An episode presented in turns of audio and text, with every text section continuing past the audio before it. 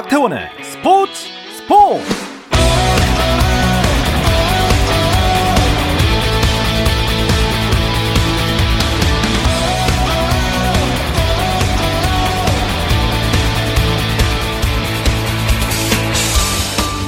스포츠가 있는 저녁 어떠신가요? 아나운서 박태원입니다. 오늘 하루 이슈들을 살펴보는 스포츠 타임라인으로 출발합니다.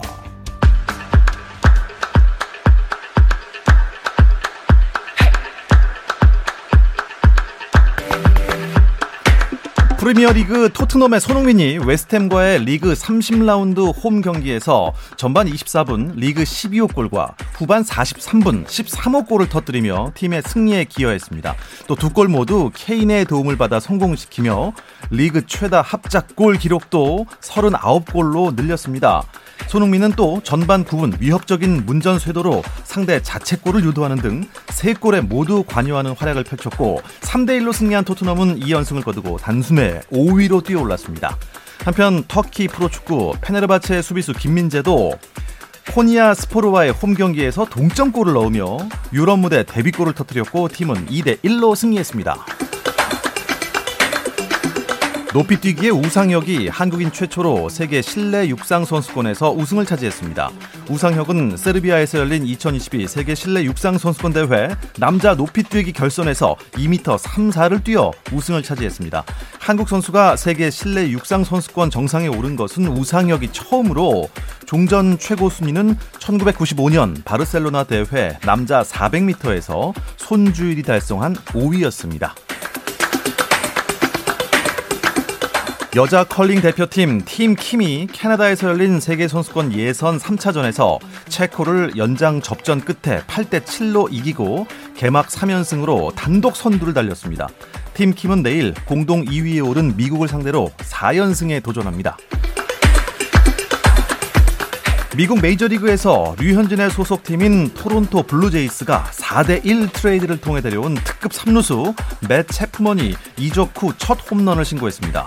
토론토는 피츠버그전에서 삼 회 말에 터진 채프먼의 이 점포 등을 앞세워 십 대 사로 이겼고 육 회 수비를 앞두고 중견수로 투입된 피츠버그 배지환은 이 타수 무안타를 기록했습니다.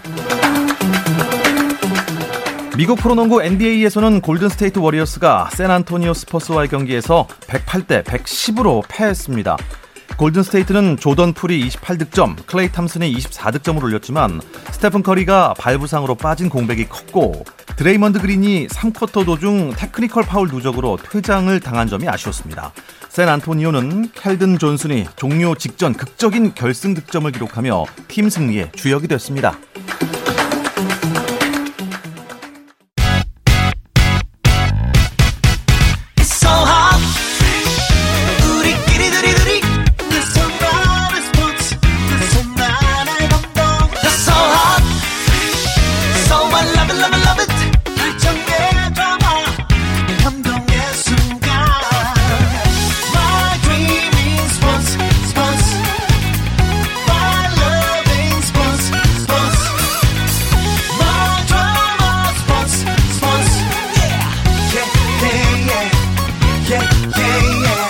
스포츠 스포츠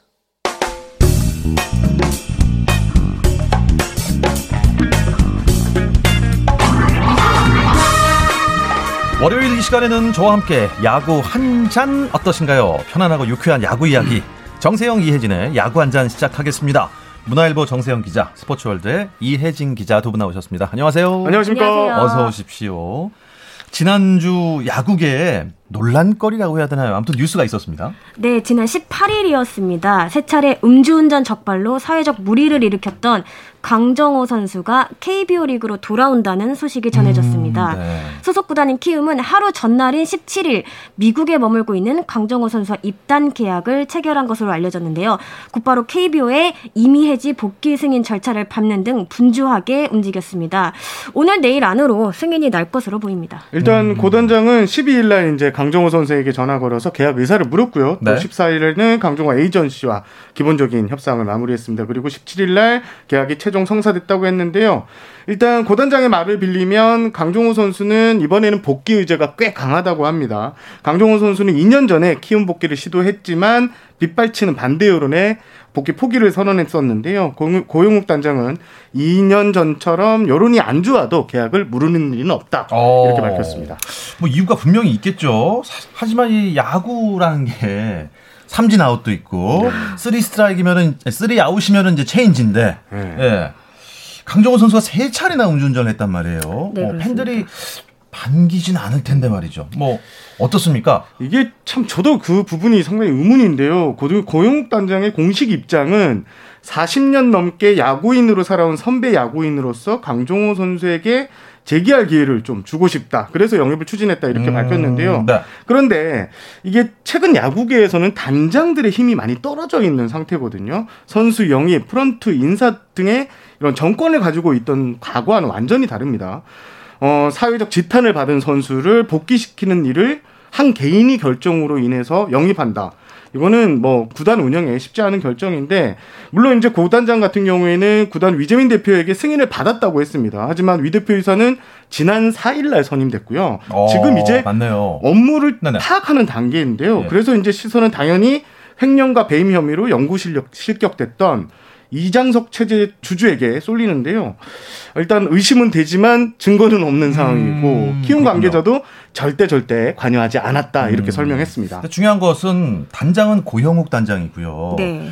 어, 키움의 그 감독은 홍원기 감독 아닙니까? 네, 맞습니다. 홍원기 감독은 이 사실 알고 있었나요? 잘 모르고 있었다고 얘기를 아이고. 하더라고요. 네. 아, 지난 십육 일에야 고용욱 단장에게 이 강정호 선수와의 계약 소식을 들었다 이렇게 밝혔습니다. 뭐 계약 발표 전후로도 뭐 개인적으로 강정호 선수와 따로 연락을 취하거나 하진 않았다고 덧붙이기도 했습니다. 일단 뭐 홍원기 감독 입장에서도 좀 난감할 것 같은데요. 새 시즌 개막을 앞두고 한창 전력을 구상해야 될 시기잖아요. 음, 맞죠. 이 시기에 예. 지금 키움이 다른 이슈 로 도마 위에 오르게 됐습니다. 더욱이 홍원기 감독의 경우 임기가 올해까지거든요. 물론 이후 상황을 지켜봐야겠지만 강정호 선수가 내년 복귀했을 때 그대로 지휘봉을 들고 있을지 알 수 없는 음, 그런 상황입니다. 이게 내년이죠. 내년. 지금 올해가 아니고. 이혜진 기자의 말대로 이제 현장을 존중해야 할 단장이 현장과 사전 조율이 없었던 거 확인이 됐습니다. 사실 키움이 육 개월 전에 구단 윤리 강령을 발표했었거든요. 그 내용 중에 하나가 동료에 대한 예의를 강조했었습니다. 이게 아무리 프런트와 현장 스텝, 선수와의 관계지만 한 배를 탄 동료, 특히 팀을 이끄는 감독에게 예의는 아닌 것 같거든요. 그렇죠. 무엇보다 네. 시즌을 한창 준비하고 있던 선수들까지 충격을 받아서 시즌 준비에 약간 어수선한 분위기입니다. 음, 뭐 강정호 선수에게는 정말 마지막 기회일 수는 있겠지만 뭐 다른 선수의 기회를 또 빼앗는 일이 될 수도 있는 거겠고요. 네, 지금 뭐 당장 네. 올해 엔트리에 뭐 강종호 선수가 들 수 없기 때문에 다른 선수에게 피해는 뭐 지금까지는 없습니다.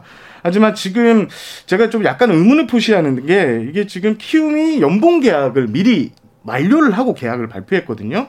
키움은 강정호 선수의 연봉이 삼천만 원, 최저 연봉이라는 점을 유독 강조했습니다. 마치 어, 최저 연봉인 삼천만 원이라도 받고 복귀하려는 강정호다 이런 걸 포장하려고 하는 것 같은데요. 어, 사실 올해 연봉 삼천만 원을 주는 것 자체는 무의미합니다. 경기에 뛸 수 없고 일 군이든 이 군이든 등록될 수 없기 때문인데요. 그렇죠. 결국 네. 내년 연봉이 중요한데 구단에서는 내년 연봉이 그러면 얼마냐? 라고 했을 때 뚜렷하게 말을 또 아, 내놓지 시, 못하고 실제적으로 있습니다. 내년부터 뛸 때는 연봉이 달라질 수가 있다는 그렇죠. 얘기네요. 네. 그러니까 현장에서는 막 강정호 선수가 바보가 아닌 이상 삼천만 원에 오지는 않았을 거다. 이런 음. 이야기까지 나오고 또 있습니다. 또 일각에서는 형평성 문제에 대해서도 계속 얘기가 나오는데요. 키움의 경우 지난해 팔월 음주운전 사고를 일으킨 송호연 선수를 곧바로 방출을 했습니다. 그런데 어, 선배가 말씀하신 것처럼 구월 윤리 강령을 선포하면서 또 모범 구단으로 성장하겠다 이렇게 밝히기도 했고요. 하지만 지난 겨울에 음주운전 적발 사례가 있었던 과거에 있었던 강민국 선수를 영입을 했고요. 이번에는 강정호 선수까지 품었습니다. 명확한 기준이 없다 보니까 선수들도 받아들이는데 굉장히 좀 혼란스러울 수밖에 없는 어, 상황입니다. 그렇군요. 야구 기자들 의견은 어떻습니까? 어, 야구 기자들도 대부분 비판적인 시각이 대부분입니다. 뭐 각종 야구 커뮤니티에서도 지금 각 갑론을박이 이어지고 있는데요. 저 개인적으로는 키움이 왜 자꾸 시대를 이렇게 역행하려고 하는지 좀 꼬집고 싶은데요. 이미 계약을 마친 뒤에 발표를 딱 하는 것부터가 눈 감고 귀, 가, 귀를 닫겠다는 의도로밖에 어. 저는 보이지가 않고, 또 최근 네. 몇 년간 프로스포츠에서는 도덕성이 굉장히 중요한 화두로 떠올랐잖아요. 특히 음주운전과 관련해서는 무관용 정책을 취하기로 좀 어느 정도 합의가 됐다고 보는데요. 세 차례나 음주운전으로 적발된 선수를 다시 품는다는 것, 결국 야구로 음. 보답하겠다, 요거로밖에는 저는 보이지 않습니다. 글쎄요. 안타와 홈런 개수가 반성의 증거가 될 수 있을지도 의문이고요. 다른 구단들의 의견은 어떻습니까? 일단 모 구단 단장은 이해를 못하겠다. 뭐 또 다른 단장은 한 구단의 선택이지만 팬들의 비난은 케이비오 리그 전체로 향할 수 있다고 지적했고요. 또 대부분의 현장 야구 관계자들은 왜 발표 시점이 지금이냐. 그러니까요. 개막을 앞두고 분위기를 네. 잘 만들어가는 이 시점에 왜 굳이 당장 팀 전략에 필요 없는 선수를 후배에게 기회를 주고 싶다는 이유로 데려와야 하는지. 그러니까 또 어떤 단장이 이렇게까지 얘기를 하더라고요. 동업자 정신이 없다라고 했는데요. 지금 현재 가장 많이 나오는 말이 프로야구가 그럼 그렇지 라는 음, 말인데요. 개인적으로는 예. 이 부분이 정말 화가 납니다. 음, 이제 아까부터 제, 계속 제가 궁금한 거예요. 여러분들도 그렇겠지만 도대체 키움이 강정호 복귀로 뭘 얻을 수 있는 걸까요? 이유가 있으니까 복귀시키는 거 아닐까요? 이게 지금 뭐 뚜렷한 키움에서 얘기는 하는 건 없습니다. 뭐 그렇게 입을 닫고 있기 때문에 뭐 무슨 의미, 무슨 음. 의도로 했는지는 지금 아무도 모르는 상태입니다. 하지만 키움의 입장은 너무 강경하다는 거죠. 음. 강정호 선수를 무조건 네. 품고 가겠다는 어. 것만 밝히고 있는 상황입니다. 일단 뭐 강정호 선수 어, 과거에 굉장히 뭐 실력이 좋았고 메이저리그도 뛰었었고, 하지만 지금 공백 기간도 그렇고 나이도 그렇고 이 키움의 전력으로 어떻게 좀 도움이 될까요? 일단 내년이기 때문에 지켜봐야겠지만, 아무리 악마의 재능이다 이런 수식어까지 받았던 강정호 선수지만 그 몇 년간의 공백을 한 번에 메우기란 좀 쉽지 않아 보이거든요. 그렇겠죠. 또 개인 훈련만으로 이 공백을 줄이는 게 한계가 있습니다. 또 상대하는 투수라든지 리그 트렌드 등도 예전과는 분명히 많이 달라졌고요. 또 내년이면 강정호 선수가 한국 나이로 서른일곱 살이 됩니다. 엄청난 비난이 쏟아지는 가운데 현장에 얻을 수 있는 것이 과연 얼마나 될까, 음, 이런 그러니까 목소리가 맞죠. 계속해서 나오고 있습니다. 강정호 선수의 실전 마지막 경기가 이천십구 년 칠월이었습니다. 어, 네, 삼 년, 삼 년 전이네요. 예, 가까이고 이천십칠 년부터는 거의 뭐 뛰지 못했습니다. 사실 뭐 몇 경기 뛰긴 했지만 이런 선수를 거의 육 년의 공백이 있는 선수를 데려온다는 것 자체가 네. 좀 이해가 안 가는 글쎄요. 대목입니다. 음, 일단 이게 이제 한번 설 예가 되면 네. 다음에도 이런 일이 없으리라는 법이 없지 않습니까? 그렇습니다. 나, 나쁜 설레를 남긴 것 같아서 좀 아쉬운 마음이 있습니다. 음주운전은 잠재적 살인 행위라고 보는데요. 이게 음주운전의 피해로 나, 가족, 내 가족이나 뭐 다른 사람들이 다 크게 다칠 수 있는 문제인데, 이게 무엇보다 프로야구 핵심 캐치프레이즈가 어린이에게 꿈과 희망을 어, 입니다. 어. 네. 음주운전으로 야. 삼진아웃을 당한 선수가 야구장에서 홈런을 때리고 득점을 올리고 멋진 수비를 펼친다고 해서 어린이에게 꿈과 희망을 주는 것일까요? 저는 답답한, 예, 이게 지금 현실인 것 같습니다. 또 일각에서는 다른 선수들도 음주운전을 하는데 복귀한 사례가 있지 않느냐, 아. 왜 유독 강정호 선수에게만 이렇게 유난스럽게 하느냐라고 지적을 하는 목소리도 있습니다. 하지만 일단 과거와 현재는 분명히 시선이 달라졌고요. 또 세 차례나 음주운전이 적발된 것은 좀 실수의 개념으로 보긴 정말 어렵다. 세 차례는 실수라고 할 수가 없죠. 그렇죠? 네, 네, 또 개인적으로 습관이죠. 또 개인적으로 이번 사례는 굉장히 좀 상징성이 크다고 생각을 하는데, 아직도 남아있는 어떤 성적 지상주의 민낯을 보고 있는 것 아닌가, 음. 또 이런 생각도 들었습니다. 자, 일단 분위기를 좀 전환해야겠습니다. 네. 약간 좀 피가 끓어오르는데요. 김광현 선수의 입단식 이야기로 돌려보겠습니다. 아, 백오십일억 원의 사나이 김광현, 어떻게 현장에 가셨었나요? 네, 선배도 가셨고 저도, 저도 갔었는데요. 예. 지난 십육일이었습니다. 인천 송도에 있는 한 호텔에서 김광현 선수의 입단식이 열렸습니다. 금이 환영이라는 표현을 써도 될 것 같은데요. 정말 화기애애한 분위기 속에서 다시 이십구 번이 쓰인 유니폼을 입는 모습이었습니다. 저는 오랜만에 좀 깔끔한 정장 차림을 한 그 김광현 선수의 모습도 인상적이었는데요. 정작 본인은 머리를 못 하고 왔다면서 좀 양해해달라고 하더라고요. 이날 오전까지도 훈련을 하느라고 아~ 따로 미용실에 갈 시간이 없었다고 합니다. 예. 또 메이저리그 생활을 하면서 야구를 대하는 시각이 좀 넓어졌다, 이런 인상을 받았는데요. 구단 그리고 케이비오 리그, 또 본인이 그 발전하기 위해서 어떤 것들을 해야 되는지 좀 정확히 알고 있다라는 아, 생각이 들었고요. 또 책임감도 곳곳에서 엿보여서 네. 올해 어떤 모습을 보여줄지 더 기대가 됐습니다. 정세형 기자는 또 김광현의 어떤 이야기가 인상적이었나요? 일단 두 가지인데요. 한 가지는 김광현 선수의 기자회견 전에 연봉이 발표됐습니다. 올해 연봉. 연봉이요? 사 년 계약 백오십일억 원에 계약을 했는데 도대체 올해 연봉은 얼마였냐라는 게 궁금증이었는데 아, 팔십일억 원을 받습니다. 김광현 선수. 팔십, 팔십, 에스에스지는 팔십일억 원이요? 예, 팔십일억 원. 많이 받는다. 에스에스지는 네. 내년부터 시행되는 셀러리 캡 그리고 계약금이 없는 비에프에이 단연 계약이기에 첫해 연봉이 많을 수밖에 없었다고 했는데요. 어, 그리고 또 김광현 선수가 이날 기자회견에서 가장 좀 인상적인 멘트를 했는데 케이티를 무조건 어, 반드시 잡겠다. 케이티를 잡겠다. 네, 예, 김광현이 케이티를 특별히 언급한 이유는 에스에스지가요. 지난해 케이티를 상대로 이승 십이패 이무. 아, 안 좋았네요. 예, 뭐 예. 오직 했으면 에스에스지가 케이티 우승의 일 등 공신이라는 아, 아. 이야기까지 나왔었는데 네. 내가 돌아왔으니까 이제 케이티 사냥 선봉에 내가 선다 이런 각오인데 더 재미있는 게 김강현 선수가요. 케이티를 상대로 유독 약했습니다. 역대 케이티전이 열 경기에 나왔는데 삼승 삼패. 평균 자책점이 칠점육공. 어, 잘 못했군요. 다른 여덟 개 네. 구단 상대 평균 자책점을 보면 대부분 이, 삼점대거든요. 유일하게 케이티전에 칠점대를 유지하고 있는데 올해 네. 과연 네. 김강현 선수가 어떤 모습을 보일지. 칼을 좀 갈았겠어요. 네. 네. 이강철 케이티 감독도 이 소식을 들으셨더라고요. 그래서 왜 우리를 타겟으로 삼느냐 이렇게 농담을 전하기도 했는데 메이저리그가 우리 팀을 노린다니 그만큼 우리가 좋아졌다는 거 아닌가라고 음. 하면서 즐겁게 웃어, 웃었습니다. 예, 이강철 감독 대인 배세요. 예. 어, 김강현 선수 시범 경기 등판은 언제입니까? 네, 내일 예정돼 있는데요. 네. 내일 그래서 아무래도 좀 인천에 많은 기자들이 몰리지 않을까 싶습니다. 일단 오늘 일 군 선수단에 합류를 했고요. 내일 엘지와의 시범 경기에 본격 등판을 한 예정입니다.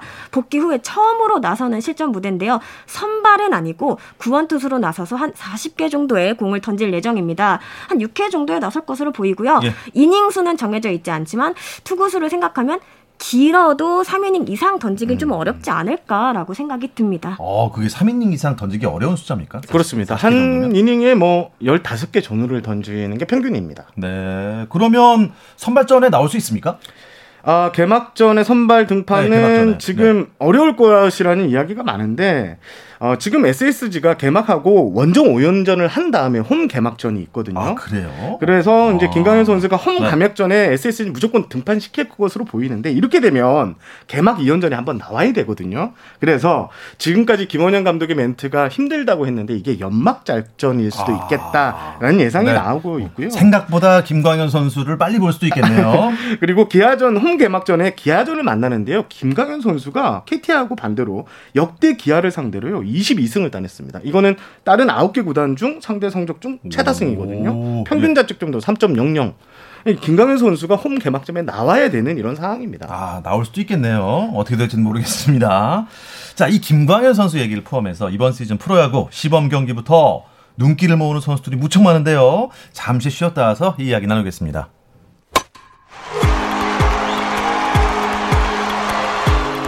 감동의 순간을 즐기는 시간. 케이비에스 일 라디오 스포츠 스포츠 박태원 아나운서와 함께합니다.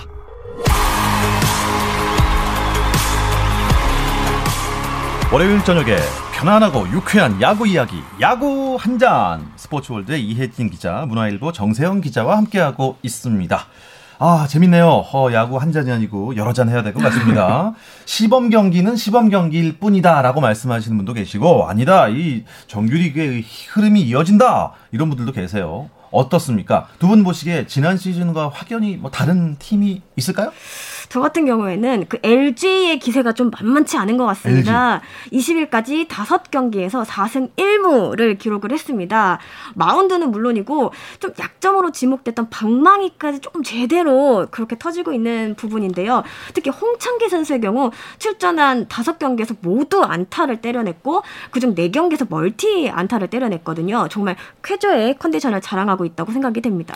어, 저는 뭐 한화. 한화? 어제 김민우 네. 선수가 이제 오 이닝 노이트 경기를 펼치면서 아, 토종 일 선발이 나서는 한화가 잘 풀렸을 때 이렇게 잘 풀리는구나 이런 생각을 좀 해봤고 지금 한화가 개막 후 시범 경기 개막 후 삼 연패를 한 다음에 삼 연승이거든요. 예. 상당히 분위기를 좋게 만들어가는데 물론 지난해 지난해 시범 경기 일 위 팀이 하나였습니다. 아, 그래서 그 얘기... 좀 조심스럽게 말씀을 하십니까? 드리고 싶다는 예. 예, 이런 말을 덧붙이겠습니다. 근데 엘지는 말이죠. 작년에 뭐 시범 경기도 시범 경기였지만 초반에 굉장히 핫했습니다. 네, 치고 나갔죠. 아, 엘지가 초반에 야, 일 위에서 내려오지 않는 팀이었거든요.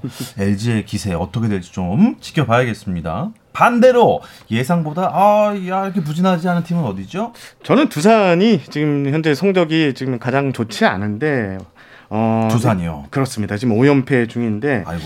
근데 두산은 또 항상 또 시범 경기에 보면 지난해 팔 위였고요. 또 이천이십 년에도 팔 위였습니다. 그 전에는 또 오 위.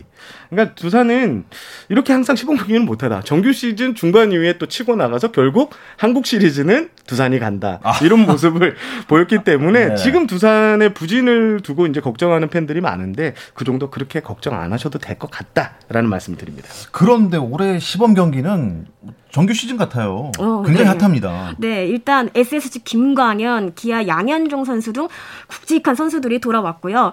또 벌써부터 눈도장을 확실하게 찍고 있는 루키들이 있습니다. 또 지난 스토브 리그에서 유독 이적생들이 많았잖아요. 그렇습니다. 유니폼을 갈아입은 선수들의 네. 활약도 관심을 자아내게 하는 부분입니다.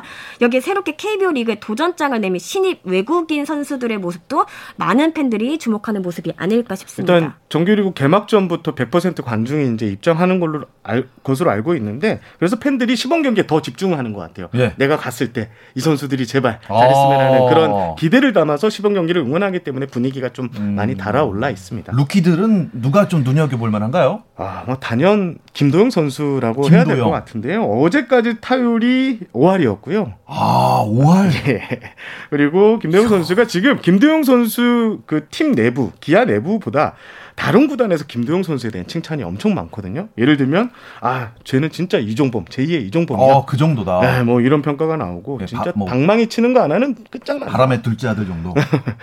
그리고 발이 너무 빠릅니다. 뭐 도, 누상에 나가면 언제 그 베이스를 훔칠지 몰라서 다들 투수들이 긴장한다고 음... 하고요. 어, 배팅 실력도 지금 대단한데요. 뭐 타율 오 할뿐만 아니라 한 방씩 중장거리포까지 때려줄 수 있는 이야... 이런 능력. 다만 이제 수비는 아직 이제 좀 덜 이제 성숙됐다 이런 평가가 있는데 조금만 이분만 보완하면 기아는 한 십 년 유격수 걱정을 덜었다 이런 평가까지 나오고 그 있습니다. 그 정도까지 기, 기아의 김도영.